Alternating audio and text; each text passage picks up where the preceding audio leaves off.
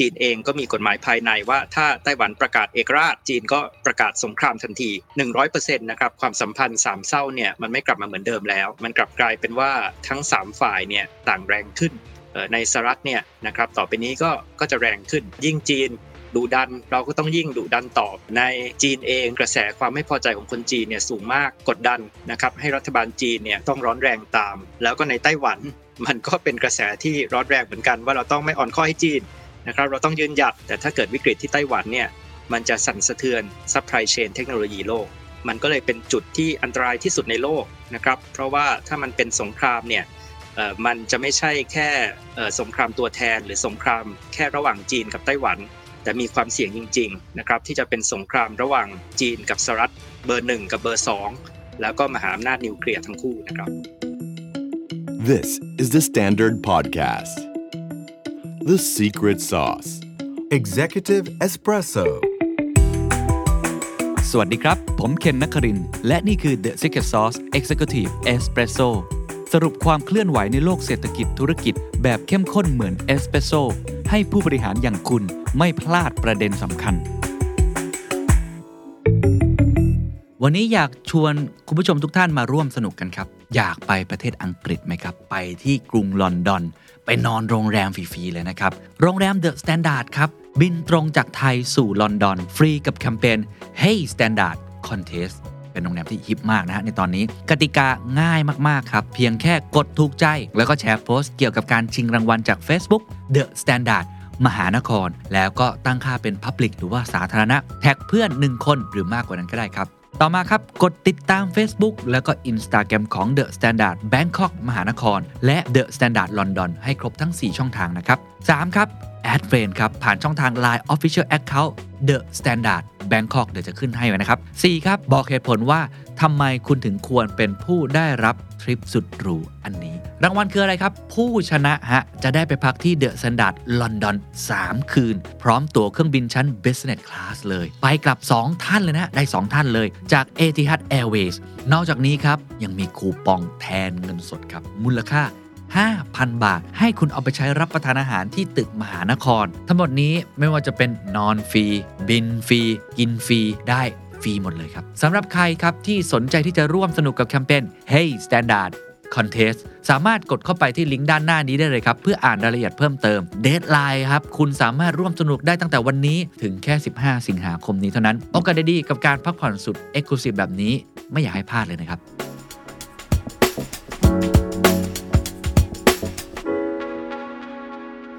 3เดือนที่ทำให้ไต้หวันเป็นจุดยุทธศาสตร์สำคัญของการจะเกิดสงครามโลกและสงครามเศรษฐกิจ3ไม่เหมือนเดิมครับที่จะทำให้ความเปลี่ยนแปลงในเรื่องของ geopolitics นั้นเปลี่ยนแปลงไปและ3สิ้นสุดครับการสิ้นสุดของหลายๆสิ่งจะทำให้เราต้องกลับมาทบทวนตัวเองและวางกลยุทธ์กันใหม่ครับวันนี้อยากจะชวนคุยกันอีกครั้งนะครับเรื่อง geopolitics ภูมิรัฐศาสตร์หลังการเยือนของคุณแนนซี่เพโลซี่ครับไปที่ไต้หวันนะครับไม่ถึง24ชั่วโมงแต่สั่นสะเทือนทั้งโลกต้องบอกกับทุกท่านก่อนว่าการเยือนในครั้งนี้ไม่ใช่เป็นจุดที่ไปแล้วมันเปลี่ยนแปลงเลยมันไม่ใช่นะครับแต่มันเป็นการเชื่อมจุดครับมันเป็นการเชื่อมจุดที่เดินทางมาอย่างยาวนานนะครับหลายสิบปีของการเปลี่ยนแปลงมหาอำนาจก็คือสหรัฐอเมริกาจีนโดยที่มีข้อพิพาทหรือว่าบริเวณที่เขาบอกว่าเสี่ยงที่สุดและที่จะเกิดการรบกันก็คือไต้หวันในตรงนี้ไอ้จุดตรงนี้แหละครับที่ทำให้มันเกิดจุดเปลี่ยนผมเรียกว่ามันคือ tipping point ของหลายสิ่งหลายอย่างมากๆเราจะมาพูดคุยกันต่อถึงผลกระทบและแนวโน้มหลังจากนี้ซึ่งผมย้ำอีกครั้งหนึ่งว่ามันไม่ใช่แค่เรื่องของไต้หวันอีกต่อไปแต่มันเป็นแนวโน้มของภูมิรัฐศาสตร์โลกที่จะกระทบกับประเทศไทยอย่างหลีกเลี่ยงไม่ได้ต้องใช้คำนี้ครับว่าหลังจากนี้ใครพูดถึงการทำธุรกิจพูดถึงเรื่องเศรษฐกิจแล้วไม่พูดถึงผลกระทบของภูมิรัฐศาสตร์คุณอาจจะเป็นคนที่อยู่นอกเกมเลยคือไม่เข้าใจกติกาของเกมโลกเลยในหลังจากนี้นะครับผมจะพูดคุยกับบุคคลที่เป็นผู้เชี่ยวชาญนะครับนั่นก็คืออาจารย์อาร์มตั้งนิรันดร์รองคณบดีคณะนิติศาสตร์ และผู้อำนวยการศูนย์จีนศึกษาจุฬาลงกรณ์มหาวิทยาลัยนะครับแอบทีสนะฮะหรือว่าเอาคอนเทนต์ที่เราคุยกันเนี่ยมาให้กับทุกท่านได้ทราบว่าเราจะคุยอะไรกันบ้างนะครับอันที่หนึ่งเราจะคุยว่าทำไม3เดือดของไต้หวันเนี่ยมันถึงสำคัญมากไม่ว่าจะเป็นเดือดเรื่องที่ตั้งเดือดเรื่องเซมิคอนดักเตอร์และเดือดเรื่องความรู้สึกของคนจีนสหรัฐรวมทั้งไต้หวันนะครับ3ไม่เหมือนเดิมครับเราจะคุยกันว่าภายในประเทศไต้หวันเองก็ไม่เหมือนเดิมความคิดความรู้สึกของคนภายในเริ่มแตกต่างกันคำว่าจีนเดียวเริ่มคิดไม่เหมือนกันและจีนเองก็ไม่เหมือนเดิมครับตลอด 20-30 ปีที่ผ่านมาเติบโตอย่างก้าวกระโดดทำให้จีนมีผลกระทบต่อโลกไม่เหมือนเดิมและสหรัฐก็ไม่เหมือนเดิมอีกเช่นเดียวกันนะครับนี่คือ3ไม่เหมือนเดิมและ3สิ้นสุดครับไม่ว่าจะเป็น1ฮะการสิ้นสุดของโลกาภิวัตน์สู่เศรษฐกิจ2ขั้วหรือบางคนเรียกว่า decoupling supply chain แบ่งเป็น2ขั้วสิ้นสุดที่2ครับคือการสิ้นสุดของยุคต้นทุนถูกครับเงินเฟ้อจะไม่มีทางต่ำอยู่ในระดับเดิมประมาณ 2% อีกต่อไปต้นทุนจะสูงขึ้น 3-4% หรือว่าอาจจะอยู่ในระดับที่สูงกว่าที่เราเคยเห็นในรอบ20ปีที่ผ่านมาและ3ครับคือการสิ้นสุดของจีนยุคเดิมครับเข้าสู่จีนยุคใหม่ปลายปีนี้เดือนพฤศจิกายนนะครับก็จะมีการประชุมพรรคคอมมิวนิสต์จีนซึ่งหลายคนก็คาดการณ์นะครับว่าคงจะเป็นการต่ออายุ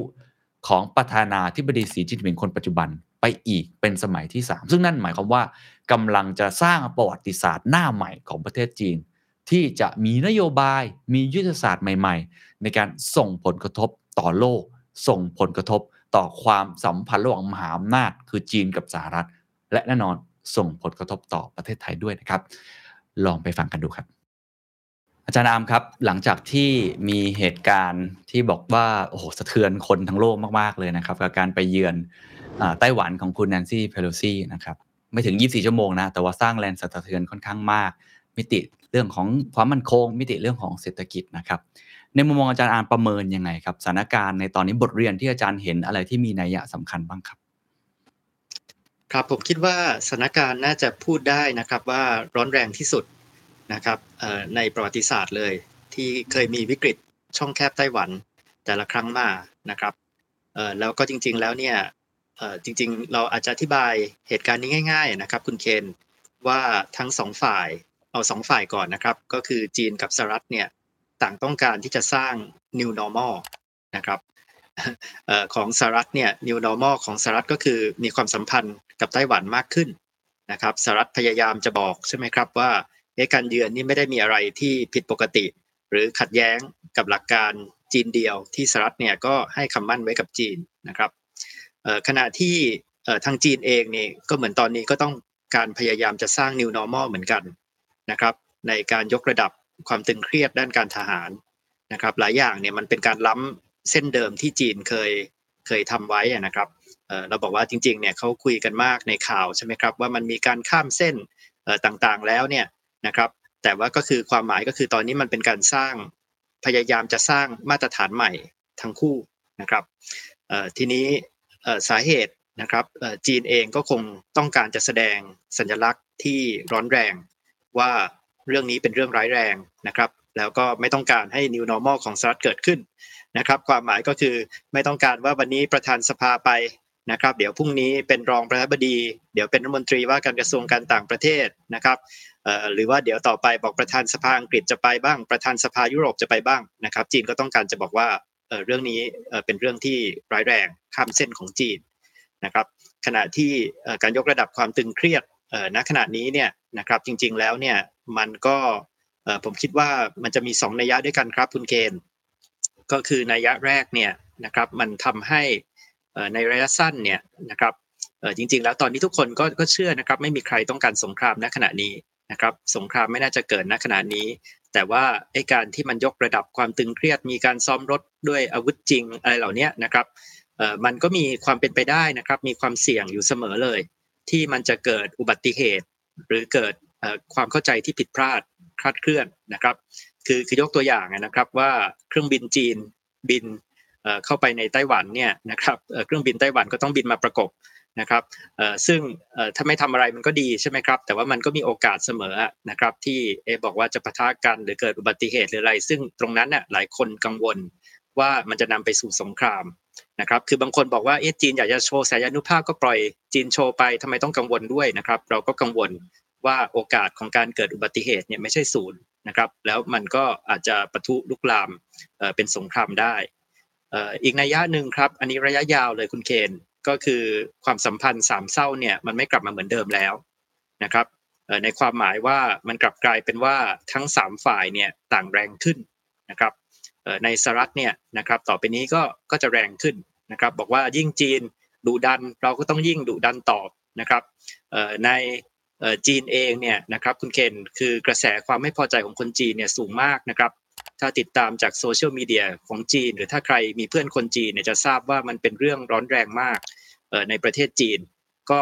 กดดันนะครับให้รัฐบาลจีนเนี่ยเรียกว่าต้องร้อนแรงตามนะครับแล้วก็ในไต้หวันมันก็เป็นกระแสที่ร้อนแรงเหมือนกันว่าเราต้องไม่อ่อนข้อให้จีนนะครับเราต้องยืนหยัดมันกลายเป็นว่าทั้ง3ฝ่ายเนี่ยไม่ใช่ว่าจะยิ่งใกล้กันมากขึ้นนะครับแต่ว่าจะยิ่งห่างกันมากขึ้นและการที่ยิ่งห่างกันมากขึ้นเนี่ยมันก็ยิ่งยกระดับความเสี่ยงที่จะเกิดสงครามในอนาคตด้วยครับครับขอบคุณครับทั้งระยะสั้นระยะยาวนัยยะต่างๆรวมทั้ง New Normal ทั้ง2ฝั่งนะครับก่อนที่จะไปถามถึงผลกระทบหรือว่าแนวโน้มหลังจากนี้รวมทั้งประเทศไทยต้องปรับตัวยังไงเนี่ยผมคิดว่าท่าทีของสหรัฐกับจีนเนี่ยเราเห็นค่อนข้างชัดเจนนะครับแล้วก็นักวิเคราะห์ก็มองไปในทิศทางคล้ายๆกันอย่างที่อาจารย์บอกว่าคนจีนอาจจะไม่พอใจสหรัฐเองก็ผมเห็นก็คล้ายๆกันนะครับแต่ไต้หวันเนี่ยผมไม่แน่ใจว่าในพื้นที่เองนะครับเขามีความคิดยังไงต่อการมาเยือนในครั้งนี้เขาเห็นด้วยไหมกับการพบกันนะครับของคุณแนนซี่เพโลซี่กับคุณไช่อิงเหวินหรือว่าจริงๆเขาเห็นด้วยกับจีนในไต้หวันตอนนี้กระแสมันเป็นยังไงครับเพราะว่ามันมีทั้งสองพรรคเลยนะคือจริงๆก็น่าจะซับซ้อนพอสมควรแหละครับคุณเคนเพราะว่าเราต้องเข้าใจนะครับว่าไต้หวันก็อาจจะมี2ขั้วการเมืองนะครับคือบางคนบอกว่าเป็นขั้วพรรคก๊กมินตั๋งนะครับแล้วก็ขั้วพรรคหมินจิ้นตั๋งซึ่งเป็นรัฐบาลในปัจจุบันแต่จริงๆเนี่ยอาจจะสรุปง่ายๆอย่างนี้ก็ได้ว่ามันเป็น2ขั้วว่าขั้วนึงเนี่ยไม่อยากจะทะเลาะกับจีนนะครับแล้วก็อีกขั้วนึงเนี่ยบอกว่าต้องดุดันกับจีนคือจริงๆเนี่ยนะครับเสียงส่วนใหญ่ของคนไต้หวันเนี่ยบอกว่าต้องการจะคงสถานะที่เป็นอยู่ในปัจจุบันนะครับน้อยมากนะครับคือเป็น2สุดขั้วเนี่ยกลุ่มสุดขั้ว2ขั้วเนี่ยเรียกว่าเป็นเปอร์เซ็นต์ที่น้อยมากนะครับต่ำกว่า 5% ก็คือกลุ่มที่บอกว่าต้องการที่จะประกาศเอกราชให้ชัดเจนเลยนะครับความหมายเนี่ยบางคนก็ไม่ค่อยเข้าใจนะครับวันนี้เขาไม่ได้บอกว่าเขาไม่ได้เป็นส่วนหนึ่งของจีนแผ่นดินใหญ่อยู่แล้วเขาก็เป็นเอกราชอยู่แล้วหรือเปล่าประกาศเอกราชชัดเจนคืออะไรนะครับความหมายเนี่ยก็คือวันนี้เขายังใช้ชื่อประเทศว่าสาธารณรัฐจีนอยู่นะครับแต่ว่าเป็นจีนเดิมที่แพ้สงครามกลางเมืองหนีมานะครับแต่ว่าในรัฐธรรมนูญนะครับที่บังคับอยู่ในไต้หวันปัจจุบันนะครับคุณเคนก็ยังระบุชัดเจนนะครับว่าเขตแดนของประเทศเนี่ยก็คือรวมทั้งจีนแผ่นดินใหญ่ด้วยซึ่งมันก็เท่ากับเรื่องเนี้ยก็เลยเท่ากับว่ามันมี2จีนแล้วก็โลกเขาเลยบอกว่าเมื่อมันมี2จีนมันก็เลือกได้แค่จีนเดียวมันก็มีความคิดมาตลอดว่างั้นไต้หวันนี่ประกาศไปเลยมั้ยว่าไต้หวันเนี่ยเป็นอีกประเทศนึงนะครับชื่อประเทศไต้หวันอาณาเขตก็คือไต้หวันแล้วก็ออกมาจากจีนทั้ง2จีนเลยไม่ใช่ทั้งจีนคอมมิวนิสต์แต่ก็ไม่ใช่ทั้งจีนเดิม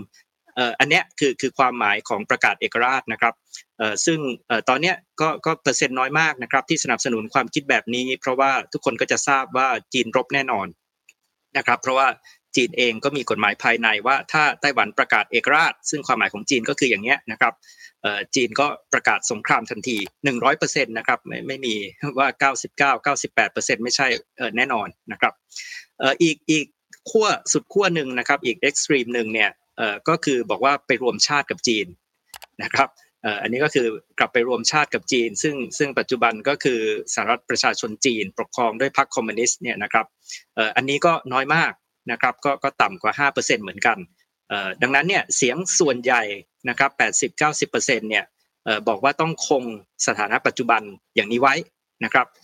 แต่ว่าในกลุ่มเนี้ยนะครับก็แบ่ง2ขั้วการเมืองก็คือขั้วที่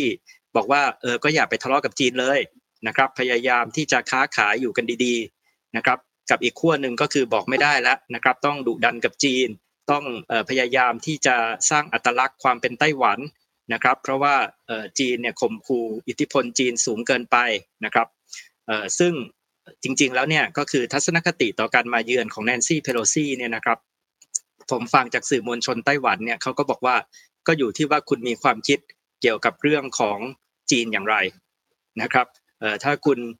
บอกว่าอยากจะเป็นมิตรกับจีนอยากจะคบกันดีๆนะครับคุณก็ต้องเห็นว่านี่มาหาเรื่องนะครับคือไม่ควรนะครับที่จะเกิดอย่างนี้ขึ้นแล้วก็ทุกคนก็ทำนายได้ครับว่ามันจะต้องเกิดเป็นเรื่องใหญ่โตอย่างนี้นะครับแต่ในขณะเดียวกันเนี่ยถ้าคุณมีแนวคิดนะครับว่าต้องยืนหยัดความเป็นไต้หวันต้องดุดันกับจีนนะครับต้องส่งเสริมอัตลักษณ์ความเป็นตัวเองคุณก็จะเห็นว่าโอ้แนนซี่เพโลซีมาเนี่ยยกระดับความสำคัญของไต้หวันในเวทีโลกทำให้ทุกคนพูดถึงไต้หวันแสดงให้เห็นถึงการยอมรับไต้หวันว่าไม่ใช่ส่วนหนึ่งของจีนแผ่นดินใหญ่ณปัจจุบันนะครับคุณก็จะชอบแล้วก็สนับสนุนการมาของเพโลซีนะครับตอนนี้นะครับหลายคนเนี่ยก็ยังสงสัยอยู่นะครับคุณเคนว่าการที่จีนยกระดับ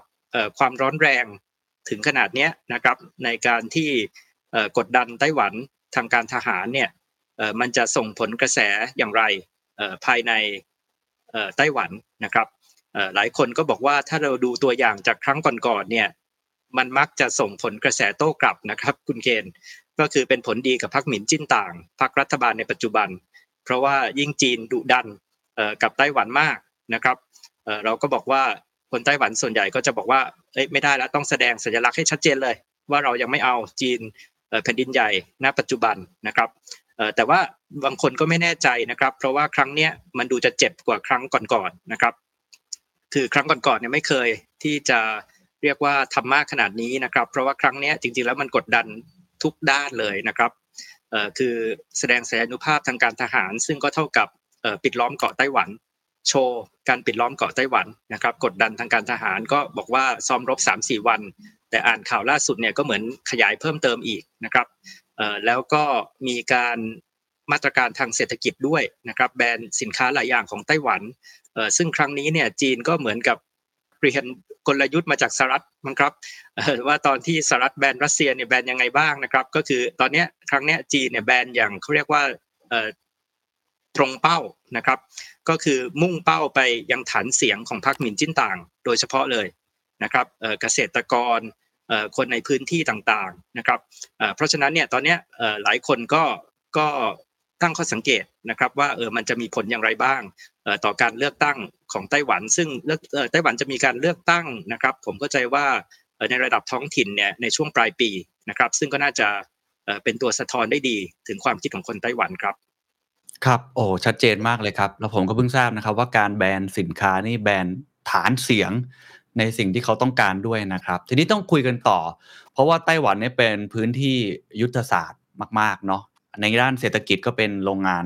ผลิตชิปนะเซมิคอนดักเตอร์เนี่ย 60% ของโลกเลยเพราะฉะนั้นมันสั่นสะเทือนไปทั้งโลกทั้งภูมิภาคเลยตัวสหรัฐเองก็กระเทือนด้วยจีนเองก็กระเทือนด้วยเช่นเดียวกันขณะเดียวกันก็เป็นพื้นที่โลจิสติกนะครับการเคลื่อนย้ายสินค้าเป็น strategic location ที่สำคัญมากๆก็เลยอยากให้อาจารย์อาร์มช่วยวิเคราะห์ต่อนะครับว่าสิ่งที่มันเห็นแล้วก็คือมาตรการแบนสินค้าต่างๆมาตรการอะไรต่างๆนานาแล้วก็ความสัมพันธ์ระหว่างสหรัฐกับจีนที่อาจารย์อาร์มบอกว่ามันอาจจะไม่เหมือนเดิมอีกต่อไปเนี่ยแนวโน้มหลังจากนี้มันจะเดินไปในทางไหนต่อแล้วไอ้แนวโน้มที่มันจะไปเนี่ยครับมันจะเกิดผลกระทบนะฮะอย่างไรต่อไอ้หมากที่มันจะเดินทั้ง3ประเทศเนี่ยฮะมันจะเกิดผลกระทบต่ออย่างไรบ้างครับครับผมคิดว่าต้องกลับไปที่คุณเคนบอกเมื่อกี้นะครับว่าไต้หวันเนี่ยมันสำคัญอย่างไรมันถึงจะเข้าใจว่าหมากของแต่ละพื้นที่แต่ละประเทศเนี่ยเขาจะต้องเดินยังไงนะครับคือไต้หวันเนี่ยมันโอ้โหเรียกว่ามันเดือดทั้ง3เรื่องนะครับเดือดทั้ง3เรื่องคืออะไรครับเรื่องแรกเนี่ยก็คือที่ตั้งของไต้หวันเนี่ยสำคัญมากในเชิงยุทธศาสตร์นะครับก็คือความหมายเนี่ยนะครับก็คือว่าอย่างวันนี้ปิดล้อมไต้หวันเนี่ยสะเทือนเกาหลีใต้นะครับสะเทือนญี่ปุ่นนะครับสะเทือนทางเดินทางทะเลจีนตะวันออกทั้งหมดนะครับหลายคนเนี่ยในวงการความมั่นคงเนี่ยนะครับเคยมีการพูดกันว่าถ้าจีนสามารถรวมชาติได้นะครับยึดไต้หวันได้เนี่ยจีนก็คุม ทางเดินทางทะเลจีนตะวันออกได้เลยซึ่งเกาหลีใต้ญี่ปุ่นก็ไม่น่าจะยอมนะครับและจีนก็อาจจะใช้เป็นไพ่นะครับในการที่บีบให้สหรัฐเนี่ยต้องถอนทัพออกจากเอเชียทั้งหมดถ้าถึงจุดนั้นนะครับเพราะว่าไม่อย่างนั้นจีนก็บอกจีนก็ปิดทะเลจีนตะวันออกจีนก็สามารถที่จะใช้ไต้หวันเนี่ยนะครับในเชิงที่ตั้งทางยุทธศาสตร์ซึ่งสำคัญมากได้นะครับอันนี้ก็คือความสำคัญอันแรกที่หลายคนบอกว่าในเชิงความมั่นคงเนี่ยเขาถึงบอกว่าญี่ปุ่นนายกอาเบะนะครับถึงเคยพูดว่าถ้าไต้หวันถูกโจมตีเนี่ยก็เท่ากับญี่ปุ่นถูกโจมตีนะครับที่สหรัฐบอกว่าไต้หวันเนี่ยนะครับมีความสำคัญในเชิงที่บอกว่าเป็นเหมือนเรือรบเคลื่อนที่นะครับก็คือที่ตั้งเนี่ยสำคัญมากเดือดข้อที่2นะครับคุณเคนก็คืออุตสาหกรรมเซมิคอนดักเตอร์นะครับคนไต้หวันเนี่ยเขามีคำพูดนะครับบอกว่าอุตสาหกรรมเซมิคอนดักเตอร์เนี่ยเป็นพระคุ้มครองเกาะเพราะว่าจะต้องไม่ยอมไม่มีใครยอมให้เกิดสงครามได้เพราะว่าถ้าเกิดสงครามเนี่ยหายนะทั้งวงการไฮเทคของโลกนะครับเพราะว่า TSMC เนี่ยผลิตชิปเนี่ยผมเข้าใจว่ามากกว่า 90% นะของชิปในสมาร์ทโฟนที่เราใช้กันนะครับรัสเซียอาจจะมีปัญหาเรื่องพลังงานนะครับตอนที่เกิดวิกฤตที่ยูเครนแต่ถ้าเกิดวิกฤตที่ไต้หวันเนี่ยมันจะสั่นสะเทือนซัพพลายเชนเทคโนโลยีโลกนะครับเดือดที่3คุณเคนก็คือมันเป็นเรื่องที่ผูกกับความรู้สึก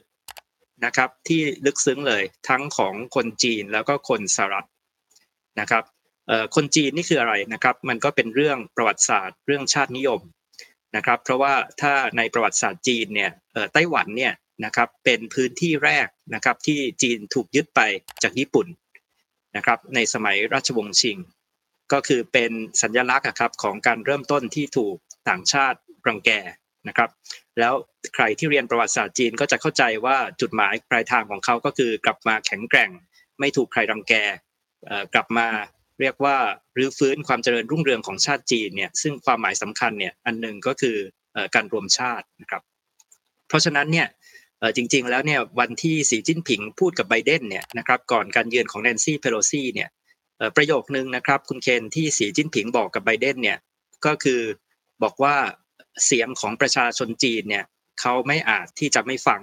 นะครับความหมายของสีจิ้นผิงก็คือถ้าในเรื่องไต้หวันเนี่ยประชาชนจีนเนี่ยรู้สึกร้อนแรงจริงๆนะครับแล้วก็เป็นความรู้สึกของคนทั้งชาติจริงๆนะครับว่าอันนี้เป็นส่วนหนึ่งของจีนนะครับ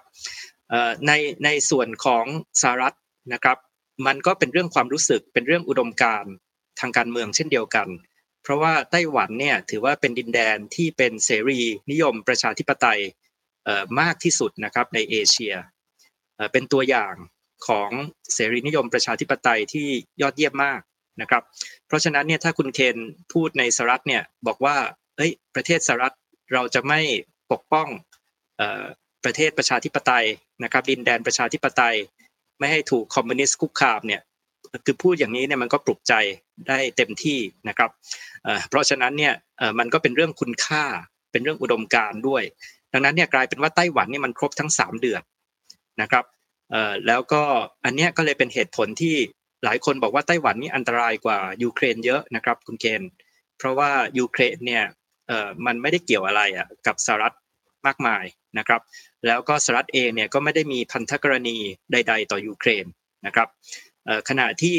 ไต้หวันเนี่ยสหรัฐมีกฎหมายภายในที่เรียกว่า Taiwan Relations Act นะครับซึ่งในนั้นเนี่ยระบุไว้ว่าถ้าเกิดไต้หวันถูกโจมตีทางการทหารนะครับสหรัฐเนี่ยต้องช่วยไต้หวันในการที่จะป้องกันตัวเองนะครับแต่ว่าความหมายเนี่ยก็คืออย่างที่เราทราบนะครับว่ามันคลุมเครือคือมันไม่ชัดเจนนะครับก็ไม่รู้ว่าแปลว่าสหรัฐจะส่งอาวุธขายอาวุธหรือว่าสหรัฐเนี่ยจะเอากองทัพมาช่วยเลยนะครับมันไม่ได้ชัดเจนเหมือนพันธกรณีของ NATO ซึ่งถ้าประเทศสมาชิก NATO ถูกโจมตีต้องไปรบด้วยนะครับแต่ว่าเราก็เห็นนะครับว่าไบเดนก็พูดออกมาหลายครั้งว่าไปแน่ไปช่วยแน่นะครับแต่ว่าหลังจากไบเดนพูดโฆษกเขาก็จะออกมาบอกว่านโยบายต่อไต้หวันเราไม่เปลี่ยนแปลงนะครับมันก็มีความคลุมเครืออยู่นะครับคุณเจนแต่ว่าที่แน่นอนเลยเนี่ยก็คือความสำคัญของไต้หวันต่อสหรัฐเนี่ยมันมากกว่ายูเครนแน่นอนนะครับแล้วมันเดือดครบทั้ง3เรื่องเนี่ยมันก็เลยเป็นจุดที่อันตรายที่สุดในโลก นะครับเพราะว่าถ้ามันเป็นสงครามเนี่ยมันจะไม่ใช่แค่สงครามตัวแทนหรือสงครามแค่ระหว่างจีนกับไต้หวันแต่มีความเสี่ยงจริงๆนะครับที่จะเป็นสงครามระหว่างจีนกับสหรัฐเบอร์1กับเบอร์2แล้วก็มหาอำนาจนิวเคลียร์ทั้งคู่นะครับครับโอ้โหชัดเจนมากครับเดือด3เดือดนะฮะทั้งในมุมของพื้นที่ตั้งนะครับเรื่องของการเดินทางทะเลตะวันออกในแง่ของความมั่นคงทั้งในแง่ของเป็นเศรษฐกิจเรื่องของเซมิคอนดักเตอร์เป็นพระคุ้มครองเกาะแล้วก็เป็นเรื่องของความรู้สึกนะครับผมไม่แน่ใจว่าอาจารย์พอที่จะมองเห็นผลกระทบที่จะเกิดขึ้นไหมครับว่า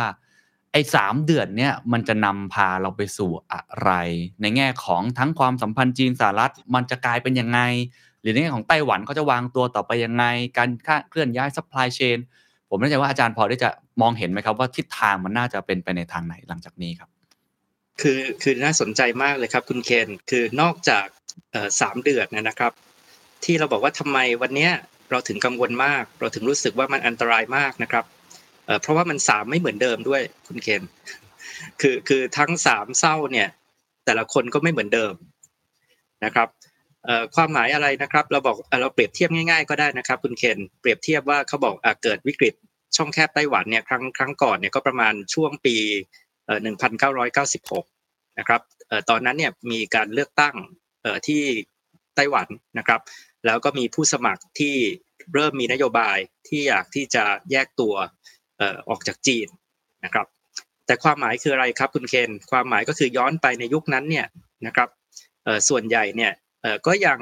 มีความคิดนะครับว่าวันหนึ่งต้องรวมชาตินะครับอันนี้คือในไต้หวันนะครับส่วนใหญ่นะครับตอนนั้นก็เพิ่งเริ่มที่จะเลือกตั้งนะครับก่อนหน้านั้นก็เป็นรัฐบาลเดียวก็คือรัฐบาลพรรคก๊กมินตั๋งซึ่งหนีมาจากจีนแผ่นดินใหญ่ปกครองมาตลอดซึ่งรัฐบาลพรรคก๊กมินตั๋งนี่ก็มีจุดยืนตลอดอยู่แล้วนะครับว่าสุดท้ายต้องเดินไปสู่การรวมชาตินะครับเพียงแต่ว่าจะรวมด้วยเงื่อนไขไหนแต่ว่าปลายทางเนี่ยก็คือการรวมชาตินะครับแต่อย่างที่พวกเราทราบกันนะครับว่าวันนี้พรรครัฐบาลเนี่ยก็คือพรรคหมินจิ้นตั๋งนะครับในไต้หวันไม่เหมือนเดิมนะครับพรรคหมินจิ้นตั๋งเนี่ยที่รัฐบาลจีนพูดชัดเจนก็คือมีนโยบายที่ค่อนข้างชัดเจนนะครับว่าจะเดินไปสู่การประกาศเอกราชหรือเป็นอิสระจากจีนนะครับหลายคนบอกว่าคนยิ่งเวลาผ่านไปความรู้สึกผูกพันกับจีนแผ่นดินใหญ่ก็ยิ่งน้อยลงนะครับเล่าให้คุณเคนฟังว่าผมเนี่ยไปไต้หวันนะครับผมก็มีเพื่อนหลายคนอยู่ที่ไต้หวันก็ทานข้าวกันเนี่ยเจอคุณย่าเค้านะครับผมก็บอกว่าผมเคยเรียนหนังสือที่ปักกิ่งนะครับคุณย่าเค้าร้องไห้ออกมาเลยคุณเคนแล้วก็บอกว่าสมัยเด็กๆเค้าอยู่ที่เนี่ยหวังฝูจิ่งเคยไปมั้ยอะไรนะครับเค้าผูกพันเพราะว่าเค้าหนีสงครามกลางเมืองมาจากจีนแผ่นดินใหญ่แต่หลานเค้าฟังแล้วหลานเค้าก็ไม่รู้เรื่องแล้วนะครับหลานเค้าเติบโตที่ไต้หวันรู้สึกมีอัตลักษณ์ความเป็นไต้หวันนะครับเค้าไม่ได้รู้สึกว่าเค้าเกี่ยวอะไรกับจีนแผ่นดินใหญ่เราบอกว่ายิ่งเวลาผ่านไปเนี่ยมันก็ยิ่งความรู้สึกมันก็ห่างเหินนะครับหรือประวัติศาสตร์ก็ได้นะครับคุณเคนเราบอกว่าคนรุ่น60 70เนี่ยคุณเคนครับเค้าเรียนประวัติศาสตร์เนี่ยสมัยนั้นเนี่ยเค้าบอกว่าอะไรครับไต้หวันนะครับก็คือจีนพรรคก๊กมินตั๋งเนี่ยจะบุกกลับไปยึดจีนแผ่นดินใหญ่ปลดแอกคนจีนแผ่นดินใหญ่ให้เป็นเสรีให้เป็นทุนนิยมให้เป็นประชาธิปไตยนะครับแต่ว่าคนรุ่นใหม่ไต้หวันเนี่ยเค้าบอกว่าเค้าเป็นเกาะของเค้าอยู่อย่างเนี้ยนะครับราชวงศ์ชิงมายึดเป็นอาณานิคม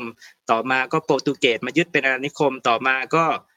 ญี่ปุ่นมายึดเป็นอาณานิคมต่อมาก็พรรคก๊กมินตั๋งมายึดเป็นอาณานิคม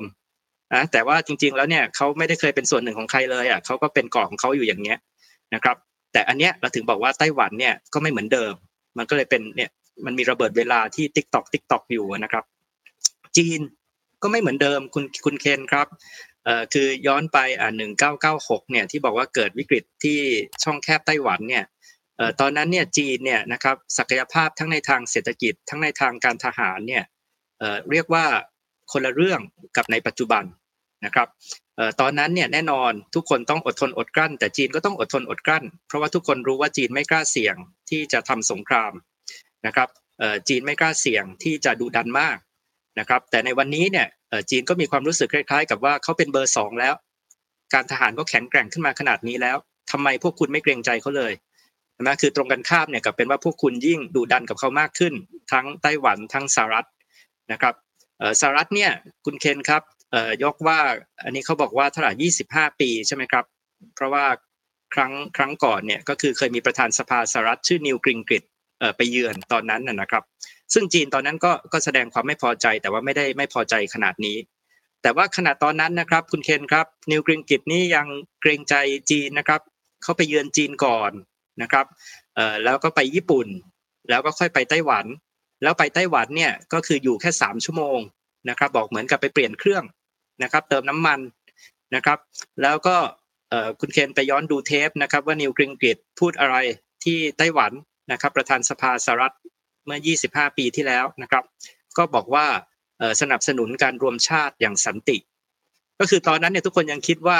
สุดท้ายต้องรวมชาติเพียงแต่ว่าอย่ารบนะอย่าบุกนะครับต้องรวมชาติอย่างสันติแต่ว่าวันนี้แนนซี่เพโลซี่ไปเยือนเนี่ยอยู่ตั้งค้างคืนด้วยอยู่ทั้งวันแล้วก็ไปเจอแต่กับคนที่ไม่ชอบจีนแผ่นดินใหญ่นะครับแล้วไม่มีครับคุณเคนจะไปพูดที่ไหนว่ารวมชาตินะครับก็บอกแค่ว่าห้ามจีนบุกเด็ดขาดนะครับเพราะฉะนั้นเนี่ย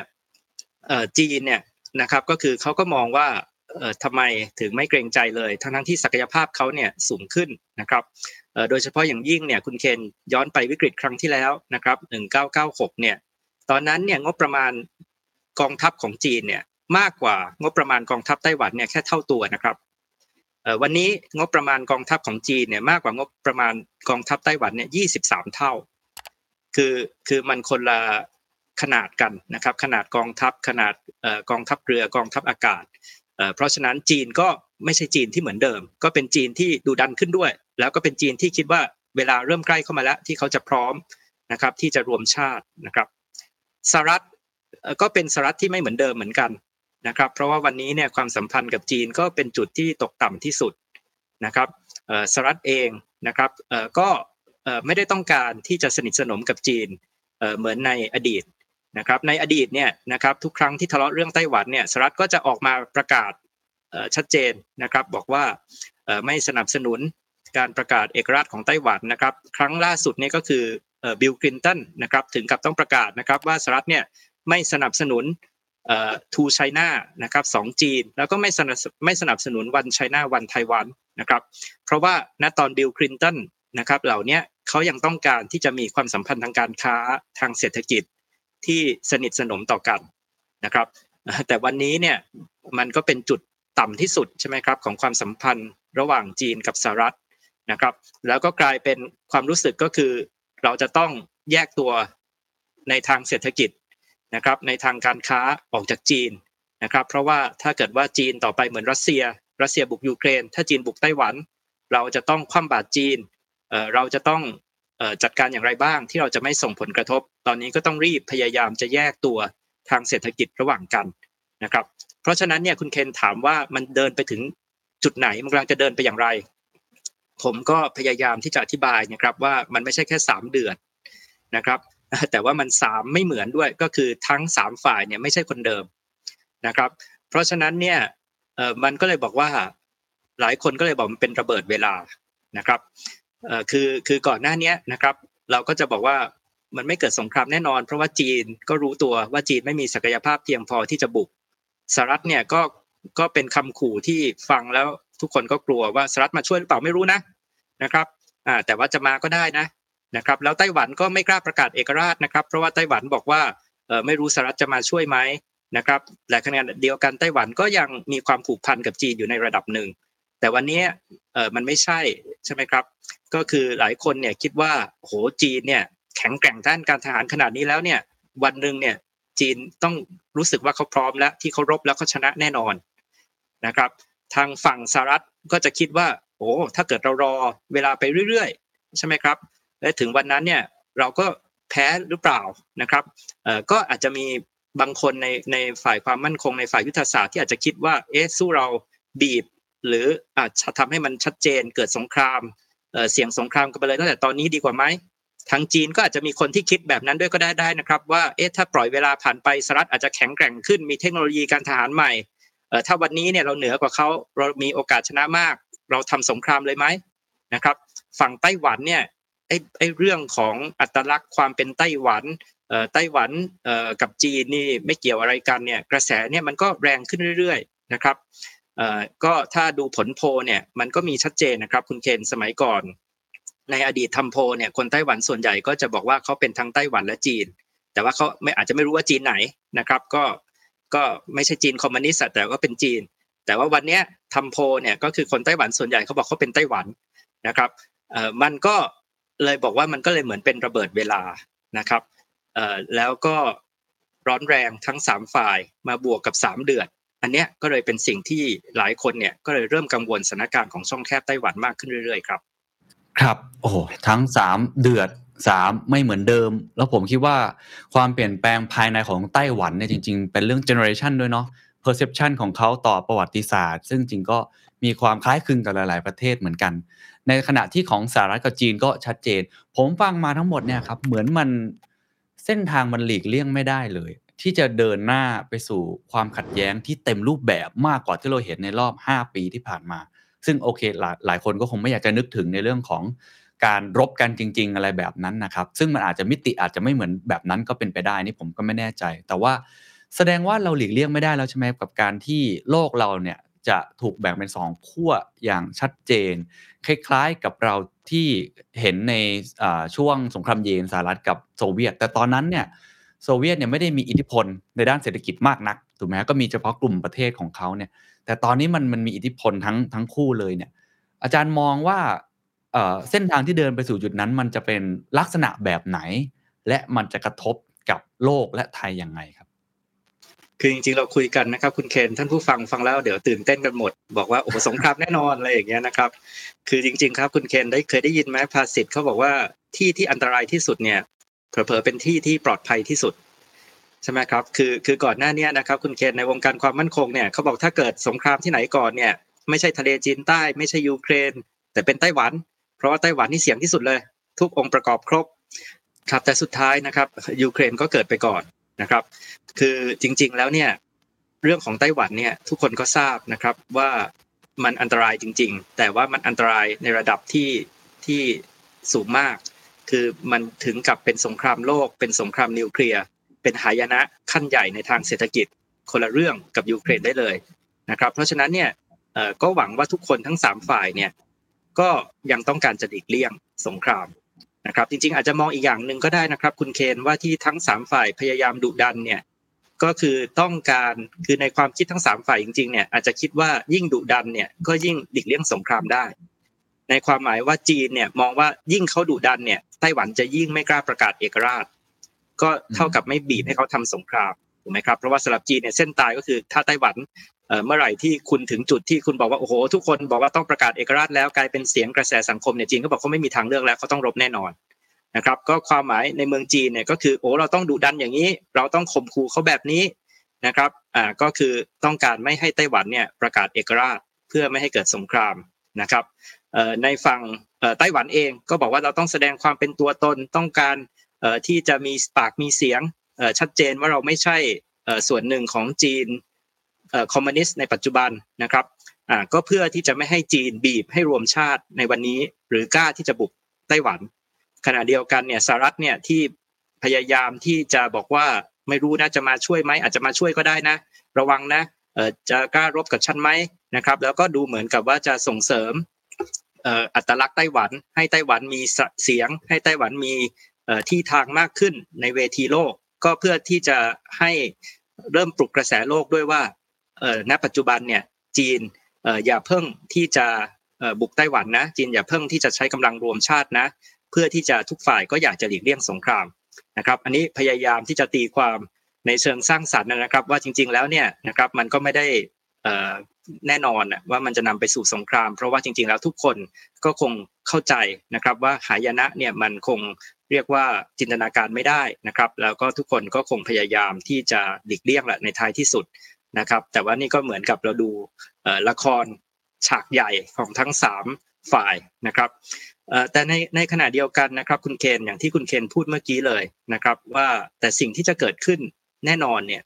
ก็คือกระแสโลกที่มันกำลังจะเปลี่ยนจากโลกาภิวัตน์เป็นกระแสโลก2ขั้วนะครับที่ต่างฝ่ายต่างก็พยายามที่จะแยกห่วงโซ่เศรษฐกิจห่วงโซ่การค้าความเชื่อมโยงออกจากกันเนี่ยมันจะยิ่ง ตอกย้ำกระแสนี้นะครับเพราะว่าอย่างที่ผมเรียนนะครับทั้ง3ฝ่ายก็จะคิดว่ามันมีความเสี่ยงจริงๆนะครับแล้วอย่างน้อยที่สุดเราก็จะต้องคิดถึงการพยายามที่จะเริ่มถอดรื้อความเชื่อมโยงเพื่อที่อย่างที่ผมบอกว่าเมื่อเกิดสงครามเราจะได้เจ็บตัวน้อยที่สุดนะครับเพราะฉะนั้นเนี่ยไอ้กระแสตรงเนี้ยนะครับยังไงเนี่ยผมคิดว่ามันไม่ย้อนกลับไปแล้วนะครับจริงๆเนี่ยคุณเคนครับเราอาจจะบอกได้เลยนะครับว่าตั้งแต่เกิดสงครามการค้าของโดนัลด์ทรัมป์นะครับตามมาด้วยโควิดนะครับที่สหรัฐเขาก็ถามกันว่าทำไมเขาผลิตหน้ากากเองไม่ได้เพราะว่าทุกอย่างต้องผลิตจากเมืองจีนนะครับทำไมเขาไม่มีความมั่นคงเรื่องยานะครับโควิดก็ตอกย้ำความรู้สึกว่าต้องมั่นคงต้องย้ายโรงงานกลับประเทศนะครับถัดมานะครับโควิดนี่เป็นเรื่องของ disruption ในเรื่องการผลิตด้วยใช่ไหมครับว่าถ้าจีนปิดเมืองเราก็แย่นะครับเพราะฉะนั้นเราต้องพยายามที่จะย้ายโรงงานกลับมาในประเทศเรามากขึ้นถัดไปก็ยูเครนนะครับยูเครนก็เหมือนเดิมที่เราเคยคุยกันไปนะครับพอเกิดยูเครนขึ้นทุกคนบอกโอ้โหนี่เราพึ่งรัสเซียมากเกินไปนะเนี่ยทุกคนก็เริ่มคิดเราก็พึ่งจีนมากไปนะเนี่ยนะครับตอนนี้เกิดสงครามกับรัสเซียโอ้โหเละขนาดนี้ต่อไปถ้ามีปัญหากับจีนจะเป็นยังไงนะครับแล้วก็มาเรื่องไต้หวันวันนี้ก็ทำให้ยกกระแสนี้ขึ้นมาทุกบริษัทนะครับทุกคนก็ต้องเริ่มคิดว่าจะกระจายความเสี่ยงยังไงนะครับความคิดที่มันเป็นโลกาภิวัตน์ที่สมัยก่อนเนี่ยคิดกันแค่ว่าที่ไหนถูกที่สุดก็ไปผลิตที่นั่นแหละแล้วก็ส่งออกไปทั่วโลก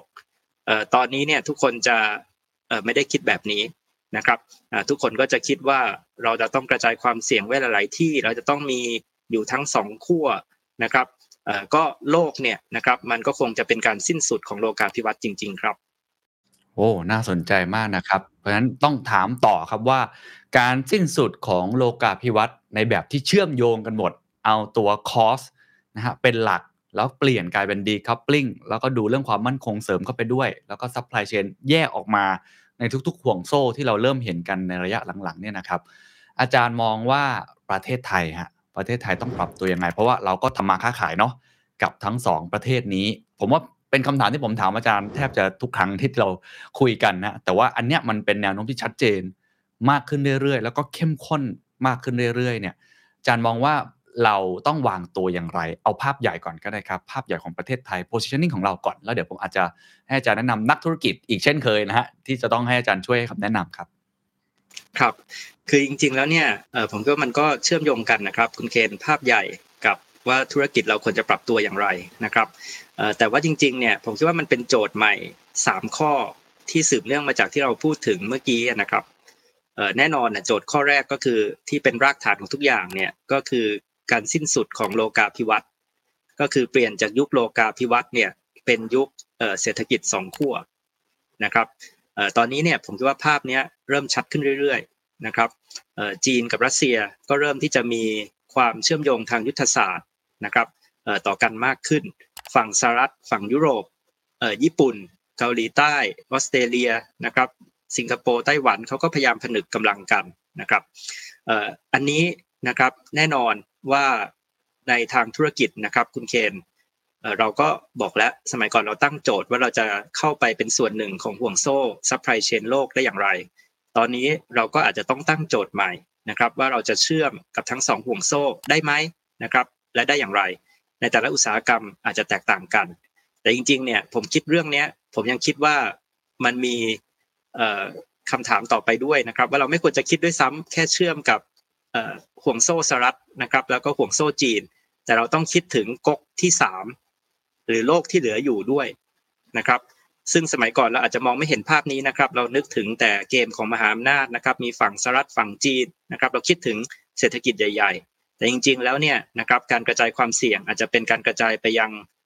ขั้วที่3นะครับไม่ว่าจะเป็นเอเชียกลางเอเชียใต้แอฟริกาละตินอเมริกาซึ่งแต่เดิมเนี่ยเราอาจจะไม่ได้นึกถึงมากนะครับแต่ตอนนี้ผมคิดว่าการกระจายความเสี่ยงในโลกที่ไม่ใช่โลกาภิวัตน์แล้วนะครับเป็นโลกสองขั้วต่อสู้กันต่อไปอาจจะแยกโครงสร้างพื้นฐานในเรื่องต่างๆไม่ว่าจะเป็นการเงินเทคโนโลยีเนี่ยออกเป็นสองขั้ว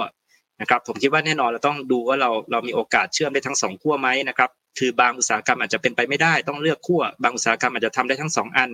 แต่ขณะเดียวกันเนี่ยผมคิดว่าเราต้องคิดถึงขั้วที่3นะครับมากขึ้นด้วยนะครับอันนี้ที่เป็นรากฐานคุณเคนครับมันนำสู่โจทย์ที่2นะครับก็คือเรากำลังสิ้นสุดยุคต้นทุนถูกแล้วก็กำลังเข้าสู่ยุคต้นทุนแพงนะครับหรือว่าพูดอีกแบบหนึ่งอาจจะเป็นยุคที่เงินเฟ้อแต่เดิมเนี่ยอยู่ในระดับร้อยละ2มายาวนานนะครับเป็นยุคที่เงินเฟ้อเนี่ยอาจจะอยู่ในระดับร้อยละ3ถึง5นะครับคุณเคนครับตอนนี้เนี่ยแน่นอนนะทุกคนบอกว่าเงินเฟ้อสหรัฐเงินเฟ้อยุโรปมันไปเท่าไหร่ร้อยละ8ร้อยละ9นะครับแน่นอนครับมันคงไม่ได้8 9ไปได้ตลอดหรอกครับนะฮะมันสุดท้ายมันก็ลงมาแหละครับคุณเคนแต่ว่าผมเนี่ยสงสัยมากเลยนะครับว่ามันจะลงมาเหมือนเดิมหรอนะครับเหมือนเดิมก็คือเราอยู่ในโลกที่30กว่าปีที่ผ่านมาเนี่ยมันเงินเฟ้อไม่ใช่ปัญหาเลยนะไม่มีใครเคยพูดว่าเงินเฟ้อเป็นปัญหาเพราะว่าเงินเฟ้อมันอยู่ประมาณร้อยละ2นะครับผมคิดว่ามันลงมาเนี่ยมันอาจจะแย่หน่อยก็ร้อยละ5ดีหน่อยก็จะร้อยละ3แต่มันไม่กลับไปร้อยละ2อ่ะสมัยก่อนนี่จากร้อยละ2ถ้าเงินเฟ้อร้อยละ3นี่ทุกคนแพนิคแล้วนะครับคุณเคนแต่ว่าวันนี้นี่เงินเฟ้อร้อยละ9นี่ถ้ามันลงไปร้อยละ3ร้อยละ4นี่คนก็อาจจะบอกว่าก็เหมือนโควิดนะครับคุณเคนเป็น new normal วันนี้โควิดก็ไม่ได้หายไปแต่คนบอกว่าเราไม่ได้ตายกันละแต่ว่าจริงๆแล้วเนี่ยอัตราการตายอัตราการติดเชื้อนี่มันไม่ได้กลับไปเหมือนสมัยมีแต่โรคไข้หวัดนะครับคุณเคนเพียงแต่ว่ามันไม่ได้ร้ายแรงรุนแรงเหมือนกับตอนที่เราไม่มีวัคซีนแต่ว่าเราก็อยู่กับโควิดเราก็บอกว่ามันก็ต้องเป็นอย่างเงี้ยนะครับเป็น new normal ถึงวันนึงนะครับผมสงสัยนะครับคุณเคนธนาคารกลางสหรัฐขึ้นดอกเบี้ยขึ้นถึงจุดนึงเนี่ยมันก็ได้อย่างเงี้ยนะครับเค้าก็สุดท้ายก็จะมีคนออกมาบอกว่ามันก็เป็นโลกใบใหม่เป็น new normal เราก็ต้องเรียนรู้ที่จะอยู่กับเงินเฟ้อในระดับที่สูงนะครับเพราะอะไรครับเพราะว่าอันนี้หลายคนพูดใช่มั้ยครับคุณเคนว่าเงินเฟ้อครั้งเนี้ยมันไม่ใช่ด้านดีมานด์ถ้ามันเป็นเรื่องด้านดีมานด์เนี่ยเราบอกขึ้นอัตราดอกเบี้ยนโยบายเอาเงินออกจากระบบพอดีมานด์มันลงนะครับเงินเฟ้อก็จะลงแต่ครั้งเนี้ยทุกคนทราบว่ามันเป็นเรื่องซัพพลายด้วยนะครับทั้งสงครามยูเครนที่กระทบกับราคาพลังงานกระทบราคาอาหารเป็นเรื่องซีโร่โควิดที่กระทบนะครับการผลิตที่จีนนะครับกระทบการขนส่งแต่ว่าจริงๆแล้วนะครับคุณเคนเอาเรื่องพื้นฐานกว่านี้อีกนะครับก็คือการที่เรากำลังพยายามที่จะบอกว่าจะต้องย้ายโรงงานออกจากจีนย้ายโรงงานออกจากประเทศที่ผลิตราคาถูกเราต้องไปสร้างโรงงานในที่ที่เป็นเพื่อนกับเราหรือที่ที่เราเชื่อได้ว่ามีความมั่นคงต่อเรานะครับมันก็ดันราคาสินค้าขึ้นแน่นอนนะครับคุณเคนสมัยก่อนบอกว่ายินดีจะพึ่งพาพลังงานรัสเซียพลังงานก๊าซธรรมชาติพลังงานถ่านหินราคาถูกตอนนี้รัสเซียก็เริ่มไม่ไว้ใจแล้วนะครับตอนนี้เริ่มบอกว่าต้องเปลี่ยนไปสู่พลังงานสะอาดต้นทุนก็สูงขึ้นนะครับเพราะฉะนั้นเนี่ยมันมีปัจจัยพื้นฐานด้วยที่มันจะดันต้นทุนนะครับมันก็เลยอย่างที่ผมบอกว่ามันจะเป็นโลกที่ต้นทุนแพงนะครับและคำถามของเราเนี่ยผมคิดว่าสำหรับธุรกิจเลยครับคุณเคนก็คือเราต่อไปเรื่องการควบคุมต้นทุนเนี่ยจะเป็นเรื่องที่สำคัญมากนะครับสมัยก่อนเราพูดเทคโนโลยีนะครับเราบอกว่าทำให้สินค้าเราไฮเทคใช่มั้ยครับแต่ต่อไปเนี่ยเทคโนโลยีที่จะสำคัญเนี่ยคือเทคโนโลยีที่จะช่วยในการควบคุมต้นทุนสินค้าต้นทุนการผลิตนะครับแล้วก็อาจจะไปสู่โจทย์สุดท้ายนะครับซึ่งหลายคนอาจจะเซอร์ไพรส์นะโจทย์สุดท้ายของผมนะครับแต่โจทย์สุดท้ายของผมเนี่ยก็คือถ้าเกิดว่ามันเป็นโลกที่ต่อสู้กันอย่างนี้พูดง่ายๆก็คือโลกที่สหรัฐเนี่ยบอกว่าเขาจะหย่าจากจีนจากที่เคยร่วมหอกันนะครับสนิทสนมชิดเชื้อกันนะครับ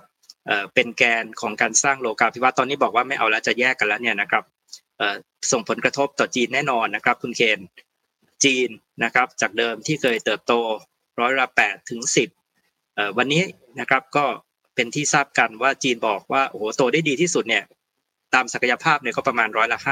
5ปีนี้เนี่ยนะครับร้อยละ5เนี่ยอาจจะยังยากเลยนะครับแต่ว่ามันก็เลยมาสู่โลกใบใหม่อีกแบบนึงคือโลกที่จีนเคยโตสูงมากนะครับ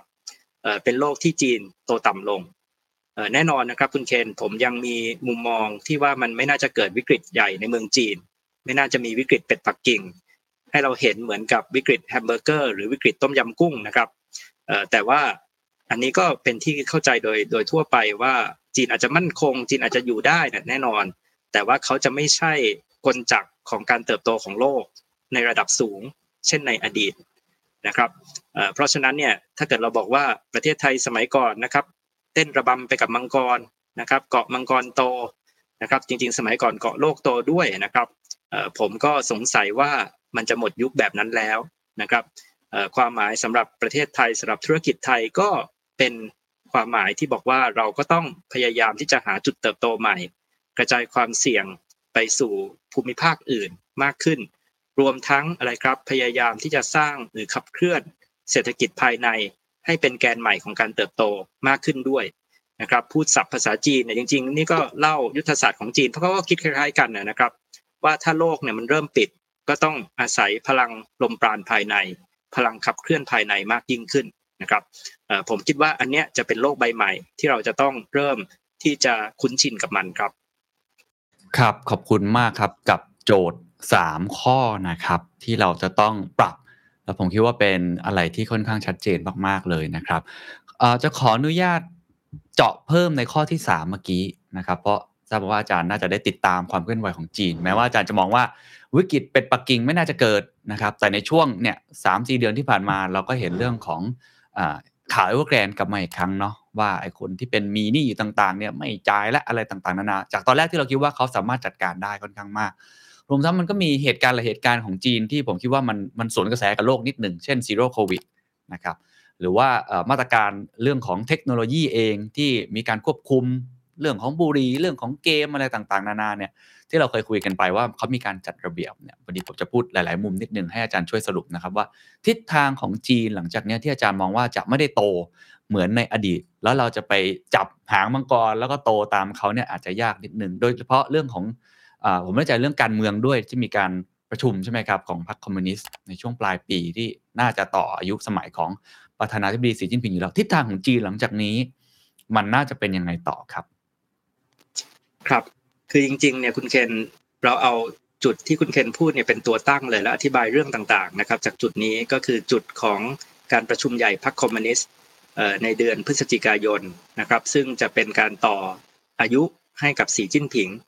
นะครับซึ่งเขาจะเป็นผู้นำคนแรกนะครับในยุคใหม่นะครับที่เป็นมากกว่า10ปีนะครับได้ต่อเป็นวาระที่3เพราะฉะนั้นเนี่ยอันนี้มันเกี่ยวกับทุกเรื่องเลยนะครับเพราะว่าในอเมริกาเนี่ยนะครับคุณเคนถึงแม้คนที่ไม่ชอบจีนเองนะครับก็หลายคนนะครับคุณเคนก็ยังคิดว่าการเยือนของแนนซี่เพโลซี่เนี่ยเป็นแบดไอเดียเพราะอะไรครับเพราะว่าเขาบอกว่ามันไม่ถูกกาลเทศะของเขาเนี่ยก็คือสีจิ้นผิงเนี่ยกำลังจะประชุมพรรคคอมมิวนิสต์เดือนพฤศจิกาเพราะฉะนั้นเนี่ยสีจิ้นผิงยังไงก็ต้องตอบโต้อย่างร้อนแรงที่สุดนะครับเพราะว่าอย่างที่ผมบอกแล้วคนจีนเขารู้สึกกับเรื่องนี้มากอันนี้เป็นเรื่องชาตินิยมที่สำคัญแล้วสีจิ้นผิงไม่สามารถเลยที่จะแสดงสัญลักษณ์ว่าเขาอ่อนแอหรืออ่อนข้อต่อสหรัฐหรืออ่อนข้อต่อกระแสแยกชาติในไต้หวันได้นะครับดังนั้นเนี่ยทุกคนก็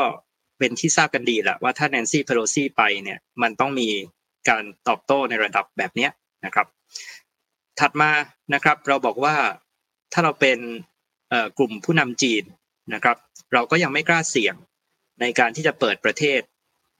หรือว่าอยู่กับโควิดตอนนี้นะครับเพราะว่าก็มีหลายปัจจัยหลายเงื่อนไขนะครับก็คือโรงพยาบาลศักยภาพโรงพยาบาลของจีน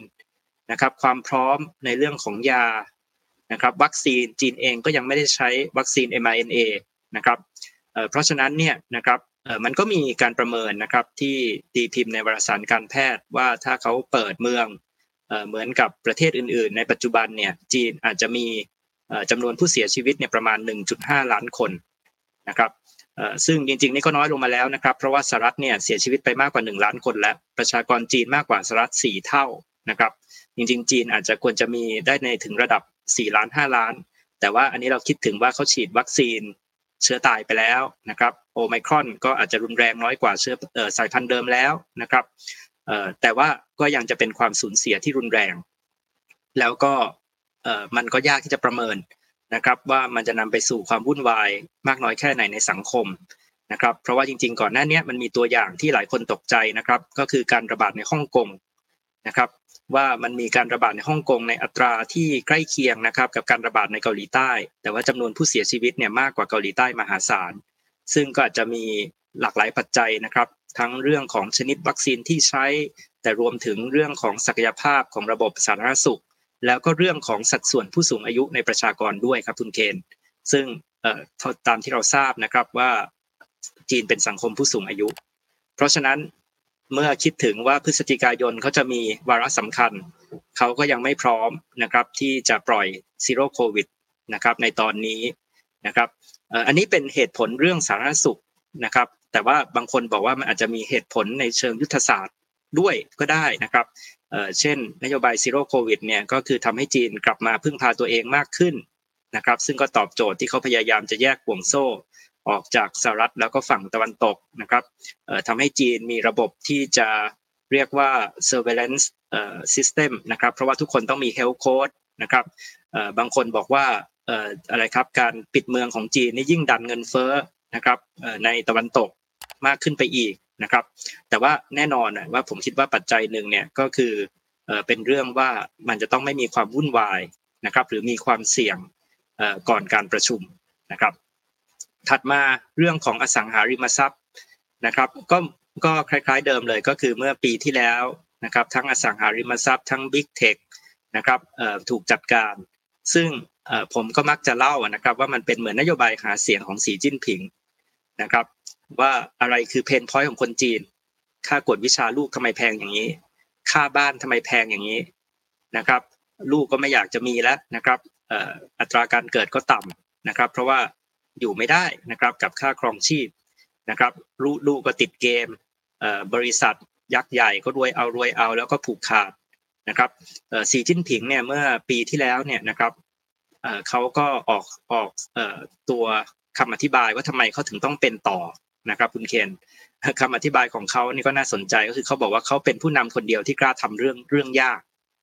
ที่ผู้นำสองคนก่อนหน้าเนี่ยไม่กล้าแตะเรื่องยากเลยเรื่องที่ต้องทำแล้วก็ยากเขาจะทำเขาทำมาแล้วปราบคอร์รัปชันวันนี้เขาก็จะทำกับการปราบฟองสบู่อสังหาริมทรัพย์ซึ่งสมัยก่อนคนบอกเป็นไปไม่ได้เลยนะครับแตะไม่ได้แตะแล้วจีนจะพังนะครับเขาจะทำให้ดูนะครับเขาจะจัดการ Big Tech เขาจะจัดการเกมออนไลน์นะครับอันนี้ผมก็คิดว่าส่วนหนึ่งก็คือเป็นเรื่องหาเสียงเป็นเรื่องแสดงว่าเขาทำเรื่องยากได้นะครับแต่ว่าอย่างที่คุณเคนบอกเลยนะครับว่ามันเป็นหนังม้วนยาวที่ไม่จบสักทีนะครับตอนแรกคนก็คิดว่าวิกฤตเอเวอร์แกรนด์เนี่ยมันไม่เกิดเป็นวิกฤตเป็ดปักกิ่งทุกคนก็สบายใจในระดับหนึ่งนะครับแต่จริงๆเนี่ยคุณเคนครับข้อเท็จจริงก็คือมันจะไม่เหมือนเดิมแล้วในความหมายว่าเดิมเนี่ยภาคอสังหาริมทรัพย์เนี่ยมันถือเป็นสัดส่วนประมาณ 15-30% นะครับของ GDP จีนดังนั้นเนี่ยภาคนี้มีปัญหานะครับเราก็บอกว่ามันก็กระทบอยู่แล้วกับการเติบโตของจีนโดยรวมนะครับเมื่อปีที่แล้วเนี่ยยังเรียกว่ายังมีกำลังใจกันอยู่นะครับเพราะว่าวิกฤตเอเวอร์แกรนด์เนี่ยเกิดตอนที่เศรษฐกิจจีนกำลังดีนะครับตอนนั้นคือจีนฟื้นจากโควิดก่อนเพื่อนเลยนะครับแต่ปรากฏว่าตอนนี้ปัญหาอสังหาริมทรัพย์ซึ่งมันยังคาราคาซังอยู่เนี่ยมันเหมือนกับปะทุรอบใหม่ในขณะที่เศรษฐกิจจีนเองก็ไม่ดีนะครับไม่ดีก็ส่วนหนึ่งก็เพราะซีโร่โควิดทำให้ต้องปิดเมืองต้องปิดโรงงานนะครับหลายอย่างก็ยังไม่กลับมานะครับแต่มันก็เลยกำลังเป็นสิ่งที่เรียกว่าเป็นเรื่องที่หลายคนกังวลนะครับโดยเฉพาะล่าสุดเนี่ยก็คือปัญหาที่เป็น mortgage crisis ใช่ไหมครับก็คือคนเนี่ยเรียกว่าประท้วงไม่จ่ายนะครับเงินกู้ที่กู้จากแบงก์เพราะว่ากลัวว่าจะไม่ได้บ้านจะสร้างไม่เสร็จนะครับซึ่งตอนนี้จริงๆแล้วเนี่ยถ้าเราฟังในบรรดานักเศรษฐศาสตร์ในเมืองจีนเนี่ยก็จะค่อนข้างที่จะกังวลแล้วก็เห็นว่าเรื่องนี้เป็นเรื่องที่ต้องจริงจังนะครับคุณเคนเพราะว่าเรื่องนี้มันไม่ใช่เรื่องเอเวอร์แกรนด์นี่มันเป็นเรื่องบริษัทยักษ์ใหญ่บริษัทหนึ่งล้มนะครับบริษัทซอมบี้นี่เยอะบริษัทหนึ่งล้มนะครับแต่ว่าเรื่องของวิกฤตณปัจจุบันเนี้ยตอนเนี้ยที่กำลังเกิดขึ้นเนี่ยคนไม่จ่ายหนี้เนี่ยมันไปเกี่ยวข้องกับรายย่อยละเกี่ยวข้องกับความมั่นใจของประชาชนละนะครับแล้วอันนี้มันเป็นงูกินหางนะครับถ้าคนไม่จ่ายหนี้บริษัทอสังหาริมทรัพย์ก็ไม่มีเงินมาสร้างเหมือนกัน คือของจีนเนี่ยเขาเริ่มผ่อนกันตั้งแต่ก่อนสร้างนะครับคือเอาเงินผ่อนส่วนหนึ่งเนี่ยมาเป็นทุนในการสร้างคนไม่จ่ายเขาก็ไม่มีเงินเขาก็เริ่มเจ๊งมันก็จะลามได้นะครับเรื่องนี้ตอนนี้หลายคนก็กังวลนะครับตอนนี้รัฐบาลจีนก็ดูจริงจังนะครับแล้วก็มีดีเบตในเมืองจีนนะครับคุณเคนก็แบ่งเป็น2ฝ่ายหนึ่งก็บอกว่าตอนนี้น่าจะเอาอยู่นะครับในระดับหนึ่งก็คือจีนเนี่ยก็คือสั่งให้รัฐบาลท้องถิ่นพยายามที่จะเข้าไปช่วยเหลือนะครับให้สร้างบ้านให้เสร็จนะครับแล้วก็ถ้าเกิดว่าที่ไหนที่มันเป็นโครงการที่สร้างไม่เสร็จจริงๆก็สามารถที่จะให้คนเนี่ยผิดชำระหนี้ได้โดยไม่มีปัญหาอะไรเหล่านี้นะครับแต่ก็ยังมีอีกกลุ่มนึงที่มองว่าอาจจะไม่เพียงพอนะครับรัฐบาลกลางเนี่ยน่าจะต้องเข้าไปเรียกว่าอุ้มหรือช่วยบริษัทอสังหาริมทรัพย์เนี่ยมากกว่านี้ซึ่งมันก็จะมีคำถามใช่ไหมครับว่ามันจะไปเรียกว่าขัดแย้งกับนโยบายใหญ่ของท่านผู้นำหรือเปล่าขัดแย้งกับแนวทางที่ผ่านมาไหมนะครับในการไปอุ้มบริษัทที่เป็นซอมบี้นะครับแล้วก็หลายคนก็บอกว่ามันจะเกิด moral hazard หรือเปล่านะครับในความหมายว่าต่อไปทุกคนก็ไม่กลัวที่จะเจ๊งอย่างเงี้ยนะครับก็อันนี้ดีเบตอยู่นะครับคุณเคนคือเบื้องต้นคนก็คิดว่ามันเอาอยู่ในระดับหนึ่งแต่หลายคนก็กลัวว่ามันจะยังคาราคาซังต่อไปถ้ารัฐบาลเดี๋ยวไม่กล้าที่จะทุ่มเต็มตัวนะครับก็อันเนี้ยก็เลยเป็นภาพที่ผมอยากจะฉายอะไรครับผมอยากจะฉายให้เห็นว่ามันเป็นเรื่องความไม่แน่นอนซึ่งส่วนหนึ่งเนี่ยมีปัจจัยทางการเมืองนะครับแล้วส่วนหนึ่งเนี่ยเราต้องรอดูนะครับหลังการประชุมนะครับการประชุมครั้งนี้เราต้องรอดูว่า1ก็คือสีจิ้นผิงเนี่ยจะสืบทอดต่ออำนาจได้เรียบร้อยไหมซึ่งตอนนี้โดยทุกการประเมินก็ยังคิดว่าเกือบจะ 100% ว่าเขาน่าจะยังไปต่อได้นะครับแต่อันที่2ก็คือเราต้องรอดูว่าทีมงานเขาเนี่ยนะครับจะเป็นใครเพราะว่าเขาเลือกผู้นำเดือนพฤศจิกายนนี่ไม่ได้เลือกเบอร์1คนเดียวนะครับเขาเลือก7คนเพราะฉะนั้นเนี่ยอย่างเช่นเบอร์2นายกหลี่เค่อเฉียงเนี่ยก็จะต้องเกษียณแล้วนะครับคุณเคนเพราะว่าเขาต่ออายุให้สีจิ้นผิงคนเดียวไม่ได้ต่ออายุให้เบอร์2ด้วยนะครับหลายคนก็จับตามองว่าใครจะมาเป็นเบอร์2นะครับคนที่มาเป็นเบอร์2เนี่ยโอ้จะเป็นคนที่คิดแต่เรื่องความมั่นคงนะครับฮาร์ดคอร์ชาตินิยมเหมือนสีจิ้นผิงหรือจะเป็นคนที่โปรเศรษฐกิจนะครับสนใจเอกชนคล้ายๆกับนายกหลี่เค่อเฉียงหรือรองนายกหลิวเฮ่อนะครับอันเนี้ยหลายคนก็จะจับตาว่ามันก็จะเป็นตัวที่สะท้อนทิศทางของจีนนะครับว่าสีจิ้นผิงจะกุมอำนาจได้แค่ไหนหรือใช้นโยบายแบบเขาได้เต็มที่หรือจะมีคล้ายๆกับการบาลานซ์ทางนโยบายอยู่ในระดับหนึ่งนะครับแล้วก็ข้อที่3เนี่ยก็คือเราคงต้องรอดูด้วยนะครับว่าถ้าเกิดหลังจากที่เขาสามารถที่จะประชุมต่ออายุได้เรียบร้อยแล้วเนี่ยนะครับก็อาจจะสบายใจขึ้นที่จะคลี่คลายนะครับมาตรการต่างๆที่รัดกุมไม่ว่าจะเป็นเรื่องซีโร่โควิดไม่ว่าจะเป็นเรื่องของนโยบายที่รัดกุมต่อภาคเอกชนต่างๆนะครับดังนั้นเนี่ยถึงบอกว่าจุดของการประชุมแล้วอะไรที่จะเกิดขึ้นในการประชุมแล้วทิศทางของนโยบายในช่วงของการประชุมเนี่ยและก็ภายหลังการประชุมเนี่ยจะเป็นจุดที่ต้องจับตามองอย่างใกล้ชิดในเรื่องของเศรษฐกิจการเมืองจีนครับครับผมขออนุญาตถามเรื่องเศรษฐกิจต่ออีกนะครับหลายคนบอกว่ามันเป็นฝันร้ายนะของนักลงทุนในช่วงปีที่ผ่านมาเพราะว่ามันมีมาตรการในการควบคุมดูแลนะครับปราบปรามที่อาจารย์อาร์มเล่าไปในหลายๆเซกเตอร์เลยเพราะว่าเป็นสิ่งที่เขาอาจจะมองว่าจะเป็นต้องทำในตอนนี้นะครับหลายคนก็เลยสังเกตว่าเฮ้ยหรือว่าตอนนี้มันเลยจุดต่ำสุดไปแล้วนะครับผมไม่แน่ใจว่าอาจารย์พอจะมีมุมมองไหมครับว่าไอ้มาตรการที่จะดำเนินต่อไปในการควบคุมและดูแลของฝั่งรัฐบาลจีนรวมทั้งอีกมุมหนึ่งที่จะเป็นแรงกดดันต่อการเติบโตทางเศรษฐกิจของจีนที่ตอนแรกบอกว่ามันจะโตประมาณ 5.5% นี่ใช่ไหมครับเรื่องของโควิดเองเรื่องของการเปิดประเทศเองหรือเรื่องการทำมาค้าขายกับหลายประเทศเองเนี่ยอาจารย์มองยังไงว่าแนวโน้มของเศรษฐกิจจีนในครึ่งปีหลังจากนี้มันจะมีทิศทางเป็นบวกขึ้นไหมครับหรือมันมีแรงกดดันอื่นๆเพิ่มเติมอีกครับครับก็จริงๆเนี่ยผมมักจะเล่าสนุกนะครับคุณเคนว่าตอนนี้เนี่ยอะไรครับเศรษฐกิจโลกทั้ง3ฝ่ายเนี่ยเอาสหรัฐยุโรปจีนเนี่ยนะครับเหมือนคนป่วยแต่ป่วยคนละโรคนะครับ สหรัฐเนี่ยไปหาหมอนะครับหมอก็คงบอกว่าโอ้โหตัวเลขคุณเนี่ยดีทุกอย่างเลยนะครับค่าต่างๆนี่ดีหมดแต่ว่าอันเดียวไม่ดีความดันสูงคือเงินเฟ้อนะครับแล้วไม่รู้ด้วยจะเอาลงยังไงนะครับแต่ว่าเงินเฟ้อไม่ลงเนี่ยผมก็คิดว่ามันก็ทำให้การลงทุนในสหรัฐเนี่ยก็มีปัญหานะครับเพราะว่าเรียกว่ามันก็จะมีความเสี่ยงเรื่องการต้องขึ้นอัตราดอกเบี้ยนโยบายนะครับยุโรปนะครับเราบอกยุโรปไปหาหมอนะครับหมอบอกโหคุณอิดโรยไม่ได้หลับไม่ได้นอนเพราะว่าข้างบ้านตีกันนะครับมีสงครามนะครับปัญหาของยุโรปนี่คือปัญหาเรื่องสงครามยูเครนนะครับวิกฤตพลังงานวิกฤตอาหารเงินเฟ้อนะครับเมืองจีนก็ป่วยนะครับคุณเคนแต่ว่าเมืองจีนไปหาหมอนี่จะน่าสนใจมากเลยหมอดูแล้วหมอบอกโอ้โหคุณนี่คุมแป้งคุมอาหารคุมไขมันนะครับ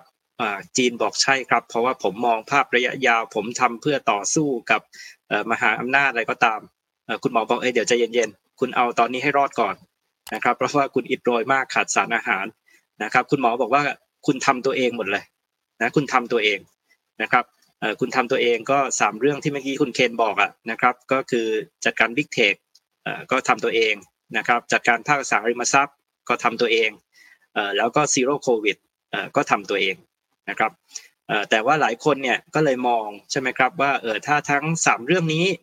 มันก็น่าจะผ่อนคลายได้แล้วนะคือมันไม่น่าจะร้อนแรงแบบเดิมแล้วนะครับคือ Zero Covid เนี่ยก็ไม่ล็อกดาวน์เซี่ยงไฮ้แล้วแน่นอนนะครับแล้วก็น่าจะมีแต่ผ่อนคลายลงไม่น่าจะมีกลับมามากขึ้นนะครับขณะที่เราบอกว่าการจัดการ Big Tech เนี่ยเขาก็บอกว่ากฎเกณฑ์ระเบียบเนี่ยออกหมดแล้วแน่นอนเขาไม่ backtrack คือเขาไม่ยกเลิกกฎที่ออกไปแล้วแต่ว่าก็เราก็ไม่เห็นแล้วนะครับว่ามันมีอันใหม่อะไรที่จะออกมาตื่นเต้นตลาดนะครับแล้วก็ภาคอสังหาริมทรัพย์เนี่ยแน่นอนน่ะว่ามันยังมีคล้ายๆกับคาราคาซังแล้วก็ยังมีปัญหาแล้วก็อย่างที่ผมบอกว่ามัน serious นะครับไม่ใช่ไม่ seriousแต่ว่าหลายคนก็คิดว่ารัฐบาลจีนเนี่ยก็รู้แล้วล่ะว่าไอ้การที่จะห้ามบริษัทอสังหาริมทรัพย์กู้หนี้ก้อนใหม่การที่เรียกว่าเคร่งครัดเต็มที่เพื่อจะจัดการกับปัญหาหนี้ของภาคอสังหาริมทรัพย์เนี่ยมันก็อาจจะนำไปสู่วิกฤตนะครับหรือลามเป็นวิกฤตได้ตอนนี้ก็เห็นแล้วว่าเขาเริ่มผ่อนคลายนะครับให้เริ่มปล่อยให้มันมีสภาพคล่องเริ่มปล่อยให้บริษัทเนี่ยมัน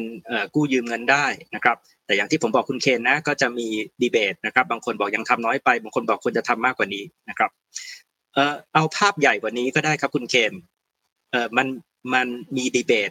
สองค่ายแล้วเดี๋ยวผมจะบอกความเห็นผมนะครับแต่ว่าจะมีสองค่ายที่คิดเกี่ยวกับทิศทางอนาคตของจีนนะค่ายหนึ่งบอกว่าเมืองจีนเนี่ยนะครับคือเราเคยพูดแล้วใช่ไหมครับเมืองจีนเนี่ยก็เหมือนกับเป็นวงจรนะครับคุณเคนมีเรียกว่าเคร่งนะครับแล้วก็มาปล่อยนะครับบางคนบอกว่าจีน10ปีบีบ10ปีปล่อยนะครับคือสมัยก่อนแต่ไหนแต่ไรมานโยบายเขาเนี่ย10ปีเขาจะเคร่งครัดนะครับคอนเซอร์เวทีฟแล้วก็พอมาอีก10ปีเขาก็จะปล่อยนะครับเสรีขึ้นฟรีสไตล์ขึ้นนะครับบางคนบอกว่าเป็นอย่างนี้เลยนะครับในประวัติศาสตร์อีกฝ่ายนึงนะครับบอกว่าไม่ใช่นะที่ผ่านมาเนี่ยมันเป็น30ปีแล้วก็30ปีก็คือ30ปีสมัยประธานเหมาเนี่ยคือคอมมิวนิสต์เลยใช่มั้ยครับแล้วก็30ปีในยุคของเติ้งเสี่ยวผิงแล้วก็ต่อมาเนี่ยโอ้โหเป็นยุคฟรีสไตล์นะครับทำธุรกิจเปิดคบกับโลกหลายคนกลัวว่าไอ้นี่มันจะเป็น30ปีใหม่เพราะว่าสีจิ้นผิงเค้าขีดเส้นแล้วว่าหมดยุคเติ้งเสี่ยวผิงแล้วของเค้าเป็นยุคใหม่มันจะเป็นยุคของการปิดใช่มั้ยครับเป็นยุคของการกลับมาพึ่งพาภายในตัวเองปิดออกจากโลกถอดรื้อความเชื่อมโยงกับสหรัฐสนใจเรื่องความมั่นคงมาก่อนเรื่องความมั่นคงนะครับแล้วก็เรียกว่าสนใจรัฐมากกว่าเอกชนนะครับหลายคนกังวลว่าจะเป็นอย่างนั้นมั้ยนะครับมุมมองผมนะครับคุณเคนก็คืออาจจะถูกทั้ง2อย่างก็ได้ในความหมายว่าอะไรครับในความหมายว่าภาพใหญ่อ่ะ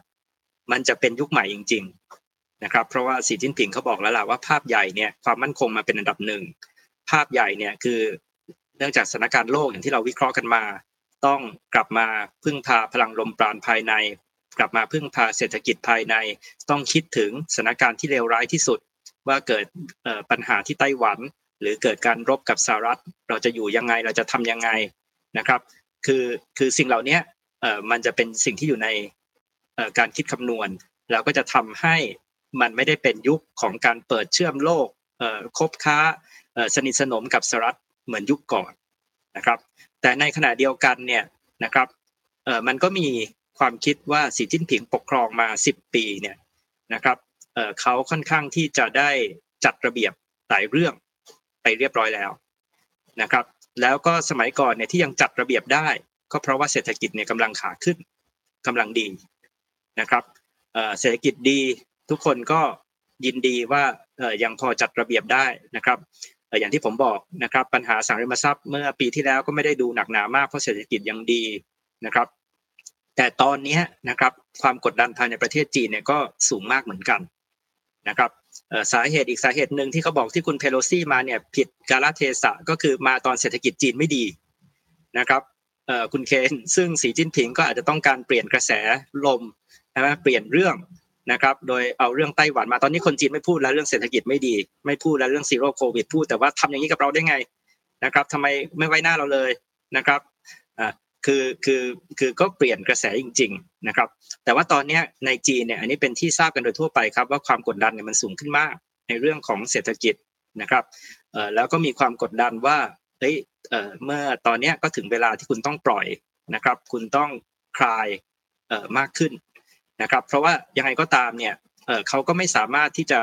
อยู่ได้นะครับถ้าเกิดว่าเศรษฐกิจเขาแย่นะครับหรือว่าเรียกว่ามันมีปัญหานะครับเพราะฉะนั้นเนี่ยผมคิดว่าคล้ายๆกับว่ามันเป็นอะไรครับมันผสมกันนะครับก็คือแน่นอนมันไม่ใช่ยุคแบบฟรีสไตล์นะครับแบบเชื่อมกับสหรัฐรักกันมากค้าขายกับโลกนะครับเหมือนยุคเติ้งเสี่ยวผิงนะครับแต่ในขณะเดียวกันเนี่ยมันก็มีทิศทางจริงๆนะครับว่าจีนเนี่ยตอนเนี้ยนะครับเริ่มเป็นนโยบายที่ผ่อนคลายอย่างน้อยก็มากกว่าเมื่อปีที่แล้วแน่นอนแล้วก็หลายคนก็บอกว่าอาจจะมากกว่าก่อนหน้านี้นะครับเพราะว่าตอนนี้ชัดเจนเลยว่าเป็นเศรษฐกิจขาลงเขาต้องพยายามที่จะประคองแล้วก็เปลี่ยนทิศให้มันขาขึ้นหรือให้มันยังอยู่ในภาวะเดิมเนี่ยให้ได้ไม่ใช่ดิ่งหัวลงมากกว่านี้นะครับเราจะเห็นที่ทุกคนสังเกตนะครับคุณเคนอันนี้ชัดเจนเลยก็คือปีนี้เนี่ยสีจิ้นผิงไม่ได้พูดคำว่า common prosperity แล้วนะครับก็คือหยุดพูดก่อนนะครับเมื่อตอนที่นายกจีนเนี่ยแถลงนโยบายประจำปีในเดือนมีนาคมไม่พูดเลยหรือพูด1ครั้งคำว่า common prosperity นะครับนายกจีนเนี่ยพูดว่าการเปิดประเทศหรือว่าการที่เราสนับสนุนเอกชนเนี่ยเป็นเหมือนกับแม่น้ำแยงซีเกียงที่จะไม่มีทางที่จะไหลกลับมาอีกคือเป็นกระแสประวัติศาสตร์ที่จะไม่ไหลกลับไม่ย้อนกลับแน่นอนนะครับคือเราจะเห็นเลยว่าหลายอย่างเนี่ยเขาก็พยายามจะส่งสัญญาณนะครับว่าเขาคลี่คลายมากขึ้นปีนี้สโลแกนหลักของรัฐบาลจีนไม่ใช่ common prosperity แต่คือประคองการเติบโตนะครับstabilize growth นะครับเวินเจินจางนะครับอันเนี้ยก็ค่อนข้างชัดเจนนะครับว่าก็เป็นทิศทางของการผ่อนคลายนะครับภายใต้กรอบใหญ่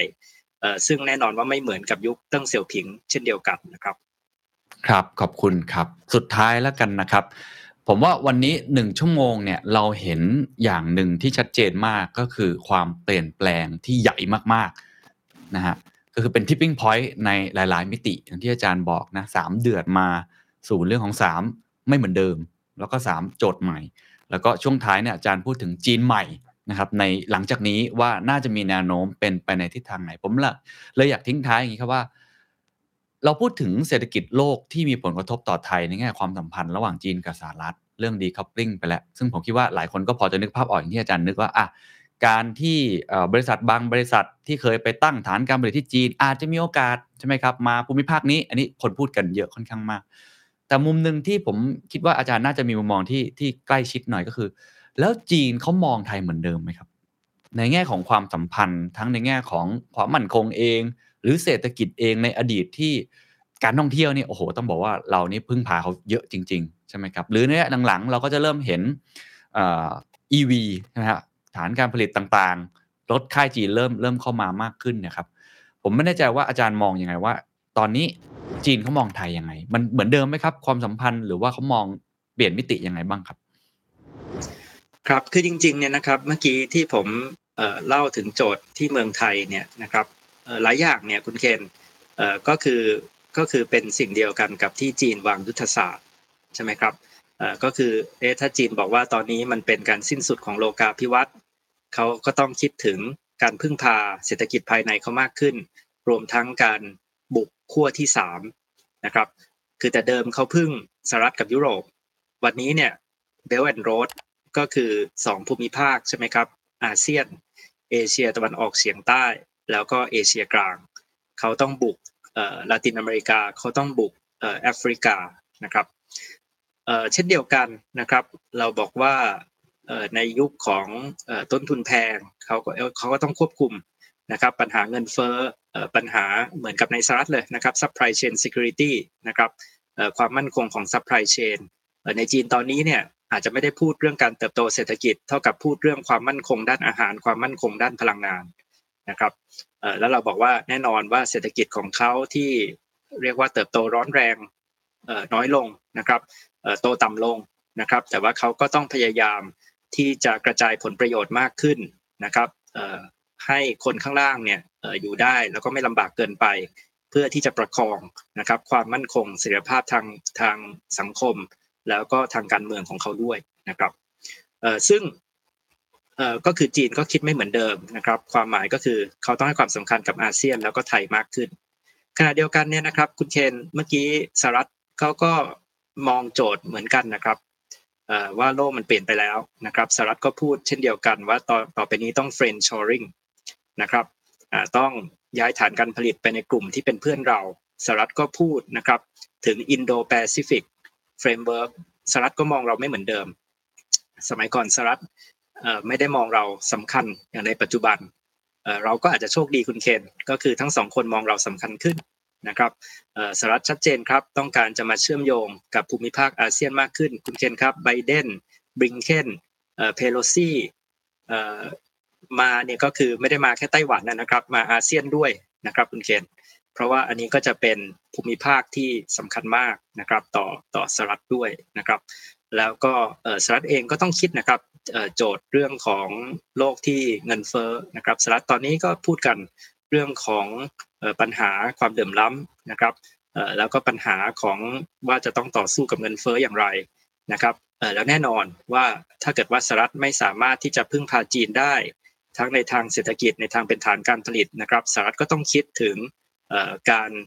เรียกว่ารื้อฟื้นฐานการผลิตในสหรัฐแต่รวมทั้งสร้างฐานการผลิตในประเทศที่เรียกว่าไว้ใจได้นะครับแล้วก็สามารถเชื่อมโยงกับสหรัฐได้นะครับเพราะฉะนั้นเนี่ยจริงๆแล้วถ้าพูดในอีกแง่นึงนะครับในวิกฤตก็มีโอกาสนะครับก็คือแน่นอนนะครับว่าภูมิรัฐศาสตร์โลกที่ผันผวนเนี่ยอันนึงนะครับที่ผมอยากจะไฮไลท์เนี่ยก็คือตอนนี้มันไม่ใช่การวิเคราะห์เศรษฐกิจด้วยทฤษฎีเศรษฐศาสตร์แบบปกติสามัญแล้วนะครับเพราะว่ามันกลายเป็นเรื่องเศรษฐกิจการเมืองนะครับที่มันมีมิติเรื่องของ geopolitics หรือภูมิรัฐศาสตร์เนี่ยกลายเป็นมามีความสำคัญมากเลยต่อปัญหาความผันผวนของเศรษฐกิจโลกนักวิเคราะห์บางคนเนี่ยพูดว่าปัจจุบันเนี่ยเราอยู่ในยุคของ war economics คือเป็นเศรษฐศาสตร์ช่วงสงครามในบางนัยยะเนี่ยในปัจจุบันเนี่ยเราอยู่ในยุคสงครามโลกอีกครั้งหนึ่งแล้วนะครับแต่ไม่ใช่สงครามร้อนแต่เป็นสงครามเย็นรอบใหม่มี2ขั้วแข่งขันกันท้าทายกันในทุกด้านทั้งการค้าเทคโนโลยีทรัพยากรนะครับเพราะฉะนั้นเนี่ยอันนี้เป็นเรื่องที่ geopolitics เนี่ยจะสำคัญขึ้นนะครับแล้วในขณะเดียวกันเนี่ยนะครับก็คือแน่นอนนะครับว่าในส่วนเนี้ยนะครับมันเป็นเรื่องของคนที่เล่นเกมเป็นในยุคที่ภูมิรัฐศาสตร์โลกผันผวนถึงจะเป็นคนที่แปลงวิกฤตให้เป็นโอกาสได้นะครับแต่คนที่เล่นเกมเป็นจะต้องเป็นคนที่เข้าใจว่าตนเองต้องการอะไรเข้าใจจุดยืนในการเจรจาของเราเพราะว่าถ้าเรายังไม่รู้ว่าเราต้องการอะไรแล้วเรายังไม่รู้จุดยืนการเจรจาเนี่ยมันก็ไม่รู้ว่าจะเจรจากับทั้งสองขั้วได้อย่างไรแต่ถ้าเรารู้นะครับผมคิดว่าเราก็จะมีความสามารถนะครับในการที่จะเป็นมหาอำนาจในระดับกลางนะครับเพราะว่าจีนเองก็ต้องการเรา สหรัฐเองก็ต้องการเรานะครับเราก็สามารถนะครับที่จะเล่นเกมนะครับแล้วก็เชื่อมโยงในสิ่งที่เป็นประโยชน์กับยุทธศาสตร์แล้วก็ผลประโยชน์ของประเทศชาติได้นะครับอันนี้ก็คงเป็นโลกภูมิรัฐศาสตร์ใหม่ที่ต่อไปเราคงต้องวิเคราะห์กันลึกซึ้งมากขึ้นแล้วก็เป็นโลกที่จะไม่เหมือนเดิมอีกแล้วนะครับทั้งในการสิ้นสุดของโลกาภิวัตน์ทั้งในฐานะที่เป็นยุคต้นทุนแพงแล้วก็ในโลกที่จีนเองก็กำลังเปลี่ยนทิศทางกลับมาเน้นเรื่องความมั่นคงภายในมากขึ้นด้วยครับครับวันนี้ขอบคุณอาจารย์อาร์มมากนะครับชัดเจนมากนะครับว่าจีนต้องการเรามากขึ้นสหรัฐต้องการเรามากขึ้นคำถามคือเราต้องการอะไรและเราจะเดินหน้าวางยุทธศาสตร์เราอย่างไรเพื่อทำให้เรานั้นได้รับประโยชน์มากที่สุดแล้วก็ภูมิรัฐศาสตร์จะเป็นเรื่องใหญ่ที่ทุกคนจะต้องศึกษาอย่างใกล้ชิดเพราะว่ามันเปลี่ยนแปลงตลอดเวลาแล้วก็ส่งผลกระทบอย่างที่เราคาดไม่ถึงจริงๆวันนี้ขอบคุณอาจารย์อาร์มตั้งใจดันมากนะครับขอบคุณครับครับขอบคุณครับสวัสดีครับ